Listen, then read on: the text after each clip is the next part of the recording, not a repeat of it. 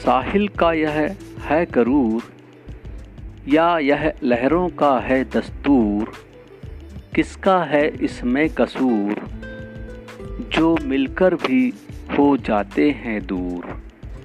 तूफानों की संगत में आकर, लहरों को छाया कैसा सरूर, चीर कर साहिल की सीमा हो जाती साहिल से दूर।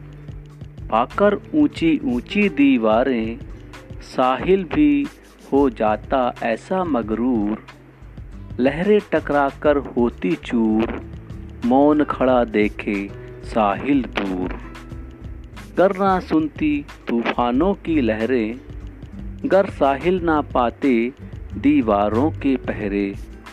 लहरें साहिल संग लेती फेरे, कभी न होते एक दूजे से दूर। साहिल का यह है गरूर, या यह लहरों का है दस्तूर। किसका है इसमें कसूर, जो मिलकर भी हो जाते दूर। दोस्तों, आशा है यह अभिव्यक्ति आपको अवश्य पसंद आई होगी।